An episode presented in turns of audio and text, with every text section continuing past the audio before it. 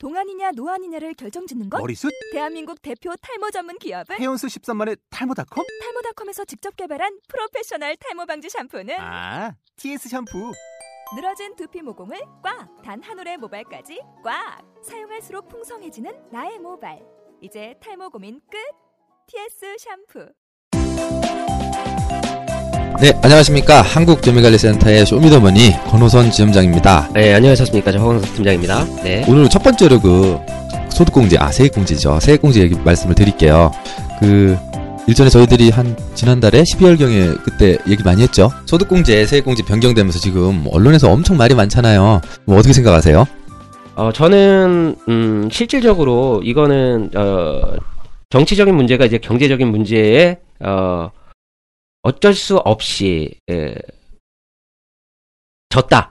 그래서 실질적으로는, 어, 소득이 발생해야 세금은 거둘 수가 있고, 어, 소득이 발생할 수 있는 경제 상황은 아니고, 어, 정치적으로는, 어, 재정적인 부분에 있어서 정책 입안자들이 어, 정권을 획득하기 위해서 제시했던 공약에 필요한 자금들, 어, 쉽게 얘기해서 그 세수 부족을, 어, 메꾸기 위한 방안을 이제야 어쩔 수 없이 드러냈다. 이렇게 보여집니다. 그렇죠. 저도 요즘 그런 생각을 많이 해요. 정치하고 경제하고 뭐 같이 물려가긴 하지만 정치의 명분이냐, 경제의 실, 실리냐, 이 두 개가 지금 상충되는 건데, 그, 지금 보시면 박근혜 정부에서는 증세 없는 복지, 그리고 요번에 세액공제를 바꾸면서도, 음, 실질적으로는 세금이 오른 게 아니다. 그런데 또 최경환 부총리는 어저께 또 발표를 났죠. 급하게 뭐 12%에서 15%로 올려줘갖고 세금을 좀 감액을 해주겠다. 청와대에서는 아 이건 문제된 거 없다 딱 얘기했는데 행정부에서는 아 이건 좀 문제되니까 저 이거 너무 과했다 그리고 줄여주고 이건 좀 국민들이 납득할 수 없는 이야기 같아요. 그리고 박근혜 대통령도 예전에 그 대통령 선거할 때요 증세 없는 복지였잖아요. 그걸 믿고 찍으신 분도 많은데 오늘 또 아침에 제가 그 50대들 있잖아요. 사실 50대들의 지지율로 박근혜 대통령이 된 거죠. 그리고 그 박근혜 정부가 탄탄히 갈 수 있는 게 50대의 그 확고한 지지였죠. 근데 실질적으로 지금 50대들이 아마 세금을 받기는커녕 엄청 토해내실 거예요. 그래갖고 지지율이 확 떨어졌다 그러더라고요. 아 이게 이, 이, 이 기사를 보고 저는 이게 명분이냐 실리냐 고민이 많이 되더라고요.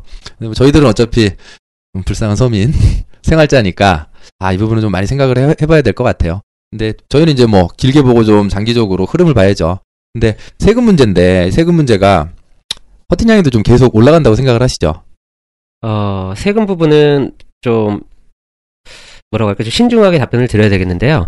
지금 이슈가 많이 돼서, 뭐, 며칠에 한 번씩 아마, 어, 공중파뿐만 아니라 대다수의 매체에서 이 부분을 다루고 있어서 어느 정도, 어, 관심들이 있으실 거예요. 특히나, 그렇더라고요. 어제 제가 예. 점심을 먹는데 그 저기 막 뷔페 한식 뷔페 같은 것들 많잖아요. 네네. 어떻게 아 메뉴 고르기 귀찮아가지고 아 그냥 한 한식 뷔페 가 그러고 가서 먹는데 거기 이제 TV 있는데 TV에서 아주 real time으로 말해주더라고요. 몇 시부터 몇 시까지 뭐 회의하고 발표하고 뭐하고 그래갖고 어제 부총 나와갖고 그 얘기를 하고 엄청나게 관심이 많죠.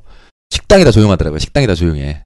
자, 요번에 가장 큰 문제가 된 거는 지금 지점장님이 말씀하셨던 그 50대 부분, 그러니까 지지를 받았던 장년층 중에서도 뭐 어찌 표현을 하자면 45세 이상, 50대 이상 분들에게 지, 어, 지지를 받았던 현 정권에서 어 이제 어떤 문제가 생겼냐? 요 부분을 제가 경제적인 관점에서 좀 뭐 말씀을 드리고 싶은 게 있어요. 뭐냐면 어차피 한 나라의 운영은 뭐 재정적인 부분에 있어서 어 정치적인 부분하고 뗄래야 뗄 수가 없습니다. 요번에 발생된 부분을 제가 어 정치적인 부분하고 좀 연계를 시켜서 그게 어떻게 어, 파장이 오느냐를 좀 설명을 드릴게요. 보통 우리나라는 네네.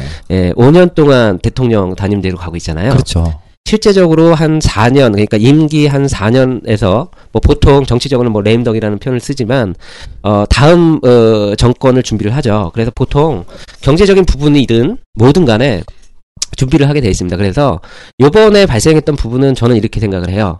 어 기본적으로 한 어, 전의 정권, 그러니까 이명박 그 경제 대통령을 표방했던 정권에서 실제적으로 그 정도의 성과가 못 나왔죠. 근데 그 시대 상황에 따라서 벌어지는 경제 상황이 과연 정치적으로 어떻게 미치느냐는 좀 따로 분리를 하셔야 돼요. 왜냐하면 어, 정권 획득을 위한 어, 모임인 어, 정당에선 어, 경제적인 부분보다는 일명 표심이죠, 표심. 요번에 가장 큰 문제가 된 거는 요번이 3년째죠. 맞죠? 그렇죠. 예. 앞, 앞, 앞으로 2년이 남았고 내년에 총선이 또 있어요. 그러면 어떤 방향을 잡아야 되냐? 요 어, 기준점인데 지금 우리나라 같은 경우는 지금 3, 4년 동안의 경제 성장률은 어, 굉장히 지금 떨어지고 있어요. 지금 3% 밑이에요. 작년에는 특히나 심했죠. 성장률 저조해 갖고 지금 문제가 많잖아요. 그것 때문에 이제 그렇죠. 디플레이션도 오지 않냐 이런 예. 것들이 말이 너무 많아지죠. 장기 침체로 가지 않느냐. 네. 그래서 보통 정책을 어, 실행을 할 때 어, 한 두 번의 정권 전에서부터는 이제 공약 부분을 어, 모든 어, 유권자들도 생각을 했어요. 그러면 요번 정권에서의 공약 부분, 실현 부분, 요 부분 때문에 저는 요 세제적인 부분이 문제가 됐다고 생각을 하는데 기본적으로 세금은 어, 돈도 못 버는데 세금 내는 건 아니죠. 어, 우리나라에서 경제 활동을 하면서 어떤 방식이든지 간에 소득이 발생되면 소득세를 내는 거죠. 그렇죠. 그 다음에 어, 어, 경제 활동에 발생되는 무슨 법인세라든가 나머지 모든 세, 세금은 돈을 벌 수 있게끔 해주는 거에 대한 어, 국가적인 리워드죠. 저 돈을 이런 기반 시설을 해놨고 나라에서 너가 이런 기반 시설에서 돈을 벌었으니까 그거에 네. 대해서는 세금은 네. 응당 내는 거죠. 네. 그럼 원칙적으로 이렇게 생각을 해보시면 돼요. 경제 상황이 한 3, 4년 그 전에 정권까지도 생각하면은 경제 상황이 좋지 않아요. 글로벌 지금 경제 침체 가 장기화되고 있는 상황에서 그렇죠. 뭐 저희 나라뿐만이 아니니까 지금. 그렇죠. 그리고 우리나라 인구 구조상 뭐 잘 아시겠지만은 어, 젊은이들 취업도 못하고 음. 어, 쉽게 해서 작년쯤뿐만 아니라 이제 뭐 60세 이상자들이 굉장히 늘어나면 경제 활동 규모는 오히려 생산량은 줄어드는데 거기에 기반조차 지금 침체기란 말이에요. 근데 5년 전에 약속을 했죠. 뭐뭐뭐뭐를 해가지고 다음 정권에서 우리는 이걸 실행을 한다고. 그렇죠. 뭐 예. 그런데 세금은 당연히 줄어들었죠. 결론적으로. 그리고 보통 거치는 세금이 줄어든 그렇죠. 거죠. 거치는. 3년 정도 되면 공약에 대한 어떤 평가 부분들을 내야 돼요. 그래야지 다음 정권을 이어갈 수 있는 부분이 있죠. 그래서 그런데 이제 또 경제를 담당하고 있는 경제팀에선 정책적인 부분만을 생각하기에는 어 장기적인 우리나라의 그 재정 부분에 있어 큰 부담이 되는 거죠. 요번에 삐걱대는 원인이 첫 번째 그거고 그거에 의해서 소득 공제 요 부분이 수정이 된 부분이 현실적으로 뭐 어, 납세자 연맹이라든가 뭐 여, 여러 지금 뭐 어, 사회 단체에서의 조사 이것까지도 상반된 결과들이 많이 나왔는데 이거 신중할 부분이 있습니다. 그러니까 결론적으로 말씀을 드리면 어, 정치적인 부분에 있어서 어, 실행하고자 했던 공약 실현 부분하고 어, 거기에 필요했던 그 세수 그러니까 재정 부분하고 지금 역 역관계로 가고 있다. 그렇기 때문에 앞으로 뭐 지금 어제 경제 그 팀에서도 뭐 발표했다고 얘기가 나오는데 올 한 해는 가장 유리 지갑이라고 하는 직장인들에게 어 가장 이슈화되는 부분이 돼서 어 지금 요번 달에 연말 정산만 문제가 되는 건 아니죠. 이제 계속 되니까. 그렇죠. 예, 그런데 이 참 이 여당이나 지금 집권 세력들도 참 고민이 많을 거예요. 그 월급쟁이들 지금 유리지갑을 목표로 해서 세금을 어쩔 수 없이 뭐 더 걷는 거니까요. 뭐 공약을 해야 되고 뭐 잘 살려면 다 같이 세금 내는 건 당연한데 그 이유는 표심 얘기잖아요. 표심. 가장 많은 표심 아닐까요? 월급쟁이들이? 그렇죠. 예. 근데 이 사람들이 이렇게 지금 화를 내고 있고 그 현 정부의 부동의 표인 뭐 40대 후반부터 50대 되는 분들의 마음을 이렇게 아프게 한다면 표가 날아갈 거를 본인도 알고 있을 거란 말이에요. 그러니까 지금 벌어진 상황이 어 세수는 부족하죠. 그렇죠. 급약 처방을 한다고 한 부분이 결과가 어, 조사도 미비했고 예. 거기에 파장을 지금 생각을 음, 이렇게까지 올 거라고는 네, 아마 그러니까. 못했겠죠. 파장이 이렇게 많아서 지금 뭐 긴급 기자회견도 하고 막 그러는데 자, 이 사람들이 어떻게 보면 자기들의 근간을 지금 흔드는 거잖아요. 자기들의 뭐 국회의원들이나 이렇게 행정부들은 표심이니까 여론이니까 여론을 흔들어가면서 이거를 하는 이유를 저희들은 이제 간파를 해야 된다 이거죠. 이 하는 이유는 뭐 말 그대로 세금이 적게 거친다.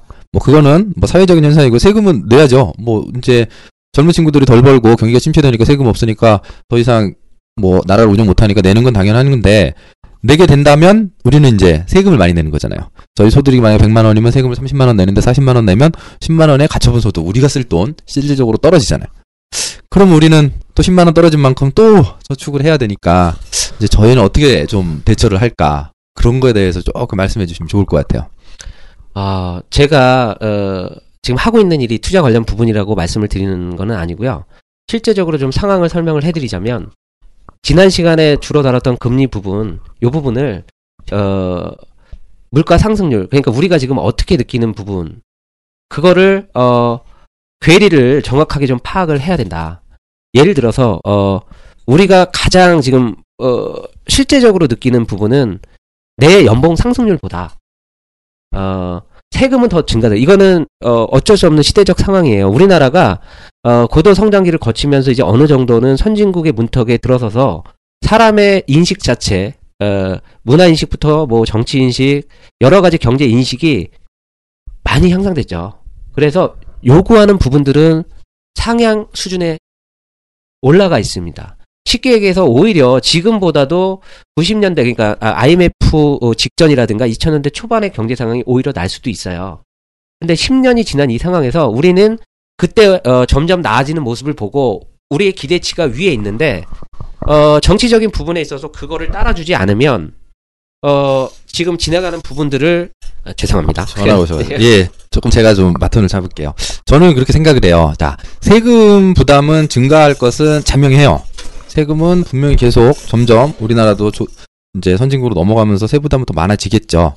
그러면은 저희 이제 청취자님들이 찾을 수 있는 게 세제 혜택 상품이나 비과세 네. 상품인데 기존의 세제 혜택 상품들이 주는 것들은 소득공제였어요. 네, 대부분이. 네. 그런데 소득공제 한도 폭을 지금 너무나 낮춰. 일괄적으로 뭐 12% 했다가 뭐 3% 올려주긴 했지만 말 그대로 이것도 말이 안 되죠. 48만 원 소득공제 든거아 너무 조금 해줘가지고 3% 올려드릴게요. 아니 원래 100만 원 소득공제 받는 사람을 50만 원 받는다고 5, 6만 원도 올려준다고 뭐 좋아하겠습니까? 앞으로 그러니까 세제 혜택 상품은 점점 없어질 것 같아요. 장기주택마저도 없어지고 없어지고 나머지는 비과세 상품인데 네. 비과세도 이제 조금 연륜 있으신 분들은 아실 거예요. 초창기 5년, 7년, 지금은 이제 10년이죠. 10년 된 게 이제 뭐 한 7, 8년 됐나요? 근데 이건 비과세 상품은 또 장기 상품이잖아요. 네. 저걸 갖고 고객들이 장기 상품, 장기적인 비과세 상품, 금융 상품 중에 10년 이상 유지할 수 있는 장기 상품을 이 비과세가 사라지기 전에 가입해야 된다고 봐요. 하나의 계좌를 터서 트고 나서 단기적으로 중기적으로 움직이는 자산 이런 것들을 추가납을 이용해서 최대 혜택을 이뤄야죠. 근데 나중에 이제 비과세까지 없어지면 그때는 이제 답안 나오는 거죠. 그러니까 목돈을 중, 저, 단기나 이렇게 투자나 저축을 해서 뭐 2, 3천만 원 목돈을 만들어지게 되면 비과세 통장이 있다 그러면 거기다 넣으시는 거고 그리고 만약에 부동산이라든가 다른 뭐 내가 사업을 한다든가 그럼 거기 가서 수익 내시는 게 낫죠. 뭐 소득세 내더라도. 저는 이렇게 가시는 수밖에 앞으로 없을 것 같아요. 그래갖고 마지막이 10년 비과세 이게 어떻게 보면 세금 절세할 수 있는 마지막 차가 아닐까. 저는 많이 그렇게 생각합니다. 청취자님들한테. 네, 그 금융 전문가들이나 세제 전문가들은 지금 지점장님 같은 의견에 다 동의를 하고 그 부분을 강조를 하시죠. 그거에 대한 부분을 제가 좀 어, 디테일하게 좀 설명을 하자면 소득공제에서 지금 세액공제로 바뀌었죠. 네. 이게 좀 음. 문제가 굉장히 큰 거죠. 자, 기본 구조를 제가 좀 설명을 드릴게요. 제가 어, 아까 경제 상황을 좀 전에 경제 상황을 설명을 드렸는데 원래 소득공제에 대한 부분이 어, 급여 생활자들한테 자기의 소득 구간에 대한 부분을 어, 미리 냈던 것들 중에 과잉되게 걷어뒀던 것들을 주는 형태예요. 그 이유는 뭐냐면 경제 상황이 나아지지 않았을 때 소비를 진작한다든가 어, 경기를 부양하는 여러 가지 정책 중에 어, 일반 급여 생활자들한테는 원천 소득 징수를 하게 돼 있죠. 내 급여가 그래서 연봉 계약을 하던 뭐 하던 내가 한 달에 급여를 받을 때 세전 세후 얘기하죠.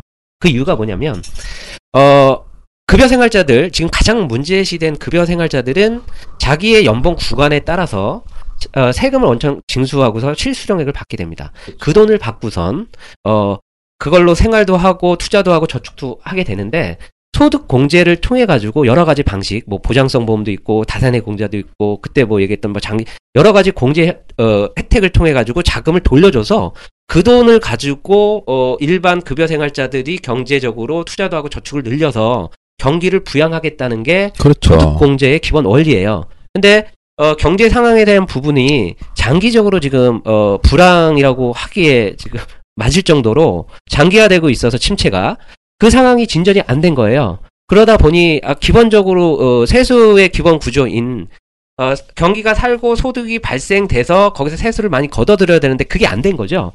그러면 어, 그때 어, 처음에 어, 계획했을 때의 부분치를 어, 달성을 못했기 때문에 부족분을 음. 위한 방법이 요번에 진행됐던 어, 소득공제 부분도 줄이고 그렇죠. 그렇죠. 그래서 어 그 제가 소득공제랑 그 세액 구조랑 그다음에 세금의 구조를 경제 상황하고 연관해서 설명을 드렸는데 그럼 우리 현실적으로 어 지점장님께서 지적해 주신 비과세의 의미가 이 상황에서는 더더욱 더더욱 부과되는 거죠.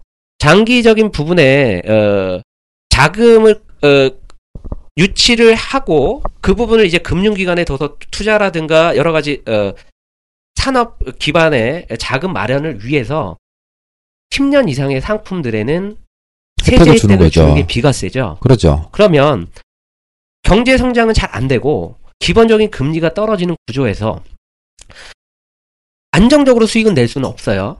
그런데 이자 이자에 대한 세금도 부, 부과가 되고 세금적인 부분은 이제 나라 전체적으로 그 다음에 이제 사회 성장 구조상 세금을 많이 내는 어, 사회 구조가 될 거예요.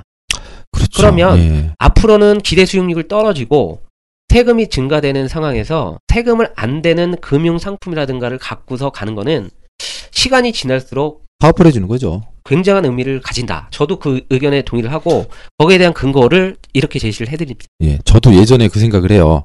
음, 제가 한 10년 전에 개인연금 들어놓은 게 있어요. 그냥 금리형. 네, 이거는 최저금리가 있잖아요. 네네. 이 최저금리가 5% 초반이에요. 네, 가입할 때는 저도 그랬거든요. 아, 이거 좀 길게 내야 되는데, 아, 씨. 그래도 뭐 노후를 위해서 하나 해놔야지. 그때 그냥 막연하게 그렇게 생각했어요. 그때 뭐, 사실 뭐 금리도 괜찮았죠. 뭐 그때는 여러 가지 경제상이 괜찮았는데, 지금 와서 보니까 이게 대박인 거죠. 그렇죠. 저 지금 청취자님들도 보면은 뭐 2% 어디 뭐 어느 접근 은행에서 3.5% 금리 준다 그러면 벌떼같이 달려 들으실 거예요. 저는 갈 필요가 없어요. 이 연금에다가 추가 납입을 하면 돼요. 5%요, 5%. 와, 대단하지 않아요? 요즘 펀드에서 5%만 8%만 내도 괜찮잖아요. 자, 지금 시대가 지내가지고 결과론적으로 이렇게 나왔지만 그럼 왜 그 당시에 사람들은 최저 보증을 5%를 제시한 상품들을 가입을 안 했을까요? 이유는 아주 간단해요. 그때 금리는 그 이상이었거든요. 그때 한참 어, 시중 금리가 5%면 어, 그 당시에 이 갭이 떨어지는 갭보다 어, 줄어들어요. 쉽게 얘기해서 은행 금리가 5%였을 때는 7%에서 8%의 그렇죠. 어, 채권들, 우량 네. 회사차라든가 안정 자산이 그 정도의 수준이에요. 그럼 그때 당시에 아니 그냥 나 안정적으로 은행에 맡기고 조금 더 저거 하면은 새마을 금고라든가 이 금융권에 맡기면 또뭐 그때 상호, 예, 상호저축은행 예, 7에서 가고 8%를 제시하는데 은행가 왜 미래를 못 보죠. 해? 예. 근데 이제 그래서 가입을 안 예. 했죠. 저는 이제 미래를 본 건 아니었고 그때 아 연금이 없어서 하나 들긴 한 건데 그 결과적으로는 참 이렇게 오더라고요. 그러니까 지금 생각해 보면 그래요. 좀 장기적으로 보고 그 좀 포트폴리오를 짜서 가면 그 뭐 얻어 걸리는 건 아니고 좀 이렇게 뭐라 근시안적으로 지금 1, 2년의 단순 비교 평가보다는 조금 길게 5년, 10년, 15년까지 보면서 상품을 선택하는 게 좋을 것 같지 않나 생각이 들어요. 네, 맞습니다. 세금 문제도 이제 조금 정리를 할게요. 저는 이 소득공제하고 세액공제 얘기 나오면서 그 얘기 많이 들어요. 저희도 세금 공부 많이 하잖아요. 그럼 큰 차이가 사업자하고 근로자. 이 두 분들이 세금을 내는데 굉장히 큰 차이점이 있어요. 하나.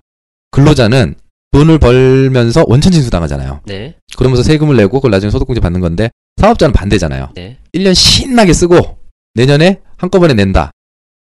그런데 이게 여기서 굉장히 큰 차이는 근로자는 피할 방법이 없다. 원천되니까 띄고 가니까. 근데 사업자는 비용 처리하고 감가하고 뭐 손해 났다고 하- 떨구고 방법이 많잖아요. 근데 소득공제와 세액경제도 요번에 그런 것 같아요. 소득공제는 우리 유도리가 많잖아요. 뭐 부모님도 조금 이렇게 주소도 좀 옮겨주시고 뭐 개인연금 가입해도 되고 그 절이나 교회에 가셔서 기부를 하셔도 되고 정치 후원금도 다 이- 방법이 여러 개였는데 세액공제는 이제 나라에서도 아 이제 뭐 이런 기술 쓰지 마요 그러는 것 같아요. 그냥 뭐 움직 옴짝달싹 못하는 거잖아요. 그러니까 이렇게 변하는 것 같아요. 그러니까 일반 어, 죄송합니다. 일반 그 저희들은 이제 세금 문제는 좀 길게 그렇죠. 넓게 보시는 수밖에 없을 것 같아요. 지금 이, 제 발등에 불이 떨어져서 어, 대다수를 차지하시는 급여 생활자들이 이제 아마 인식을 하셨을 거예요. 네. 그래도 아직 네. 늦지 않으셨다는 네. 거를 얼마나 지금 기쁜 겁니까? 슬프지만 음. 그래도 기쁜 거죠. 아니 뭐 이렇게 말씀을 하시니까 급여 생활자들은 굉장히 불리하고 사업자들은 유리. 지금 사업하기는 굉장히 힘, 힘듭니다. 아니, 그 경제 맞죠. 생활. 예. 그렇기 때문에 어 어쩔 수 없는 시대적인 요구는 어 사회 수준이 높아졌기 때문에 사회 전반적인 수준에 반영을 한 복지 부분을 병행해 나가야 될 겁니다. 거기에는 당연히 돈이 필요하겠죠. 그렇죠. 저희 세금 내는 것도 아까워하면 안 돼요. 저희들도 네. 지하철 편하게 다니고 그리고 가족들하고 재밌는 TV도 보고 음. 그러잖아요. 그게 다 세금인데요. 뭐 네. 응당 내야 된다고 생각합니다. 제가 그러면은 이제 저는 뭐 이- 이런 부분 세제적인 부분은 우리 지점장님도 잘 지적을 해주셨기 때문에 경제 상황적인 부분하고 지금 문제 시대는 이 재정팀하고 정책 입안팀 그 다음에 집행팀의 그 흐름을 좀 알려드릴게요. 안타깝지만 이 최악의 상황에서 아마 정부는 선택을 해야 될 것 같아요. 보통 정권이 시작되고 공약을 이행하면서 중간 평가라는 부분들을 어, 2년에서 3년 사이 하죠. 작년에 한 번 한 거예요. 근데 작년에는 큰 일들이 생겼죠. 세월호고 시작해서 어, 작년에 경제 성장률은 정말 최악이었어요. 내수 자체가 안 됐으니까요. 뭐. 근데 뭐 뉴스 보시면 아시겠지만 어, 경기가 침체되면 당연히 인플레도 줄고 물가 상승률도 낮아지죠. 정부 발표 2.5%였대요. 그런데 안타깝게 우리가 지금 실질적으로 먹, 먹고 쓰고 하는 것들 있죠. 그 돼지고기는 뭐 17%가 올랐다는 등 어, 유류 어, 그러니까 우유 같은 경우 10%를 올랐. 그래서 실질 물가랑 괴리가 크다 해서 아마 어, 통계청의 발표를 뭐 이제 조정을 한다는 얘기까지 나오는데 그러니까 정부의 발표 부분보다 우리가 느껴지는 부분들이 너무나 큰 거예요. 실질적으로 다가오는 거는 많이 틀리죠. 그렇죠. 요번에 연말 정산 부분도 추정치가 달랐던 게 뭐 케이스 그러니까 표본 집단이 작은 부분도 있지만 그러면 올해 이제 벌어질 상황들이 원래 예정됐던 것들이 있어요. 뭐냐면 어 처음에 이제 정책을 위반을 할 때는 공공요금을 못 올려요. 뭐 지금 경제적인 상황도 안 좋고 근데 보통 어 2년에서 3년 경계 평가를 받고 3년째의 공공요금 인상이 주로 음. 이루어졌어요. 그렇죠. 원래 올해도 뭐 전기요금이라든가 가스요금이라든가 이런 거 오를 예상이었죠. 올릴 뭐. 예상이었는데 과연 지금 벌어지고 있는 착세. 예, 이 사회 상황. 상황에서 과연 올해 어떤 방향으로 갈지는 한 봄쯤 되면 신학기 돼가지고 가장 우리나라 사람들이 민감하는 교육 관련 아, 수업 아니야, 또돈 엄청 들어가죠, 네. 이제. 아, 작년에 실시한 고소 전과제도가 예. 그거랑 연관이 있는 겁니다. 그래서 그 그쪽 산업들이 어, 한 3년 동안에 금액을 못 올렸어요. 네. 그 부분도 반영이 돼야 될 것 같고 공공요금도 그렇고 그런데 이런 상황이 벌어졌다. 과연 어 정부의 집행팀하고 재정팀에서 어떤 식으로 이 방향을 설정하고 진행이 될지도 사뭇 지금 궁금하기도 하고요. 어, 답 없는 지- 것 같아요. 네, 지켜봐야 될 것 같습니다. 진짜 표는 얻어, 얻어야 되겠고 뭘 해야 되- 되긴 했는데 뭐 총알은 없고 총알을 좀 더 걷자니 와우 난리 나는 거고. 그러니까 결론적으로는. 세제적인 부분이 부각이 돼서 어 금융 전문가들이 이제 공통적으로 얘기하는 비과세 관련 부자라고 해야 되나? 계좌라고 해야 되나? 뭐 계좌라고 어, 부자라고 많이 어. 말씀들 하시죠. 그 통상적인 그 부분에 대한 거는 좀 어 이 상황을 통해 가지고 한 번 더 더 짚고 넘어가야 되지 않나? 네, 맞습니다. 이제. 이제 세금 문- 얘기는 좀 마지막으로 정리하고 청취자님들이 좀 길게 보고 긴 안목으로 이제 뭐 세금 복잡하다고 그냥 아 너무 복잡해 뭐 알아서 해주겠지 세무사에서 그럴 시기는 지나가는 것 같아요. 왜냐면 세금 너무 많아져갖고 가처분 소득이 너무나 줄어들으니까 그렇잖아도 버는 돈도 없는데요. 그러니까 좀 신중히 좀 디테일하게 많이 보시고 디테일하게 보시면서 넓고 긴 안목을 가지시고 세금 문제는 접근하시면 좋을 네. 것 같습니다. 그리고 이 방송 시간 한계도 있으니까요. 저희 네. 청취자분들이 더 궁금하신 사항은 저희 댓글을 올려주시거나 하면 그 지금 비과세 되는 부분이 뭐고 네. 소득공제에서 된 부분에 어. 그 공제형 상품들은 어떤 차이가 있고 나중에 어떤 식으로 지금 세금을 내야 되는 거고 이런 더 자세한 부분들은 어 댓글이라든가 어 혹은 어 저희 회사에 연락을 주시면 저희 전문가들이 어 그거에 대한 개인적인 부분까지도 상세하게 아마 답변을 드릴 겁니다.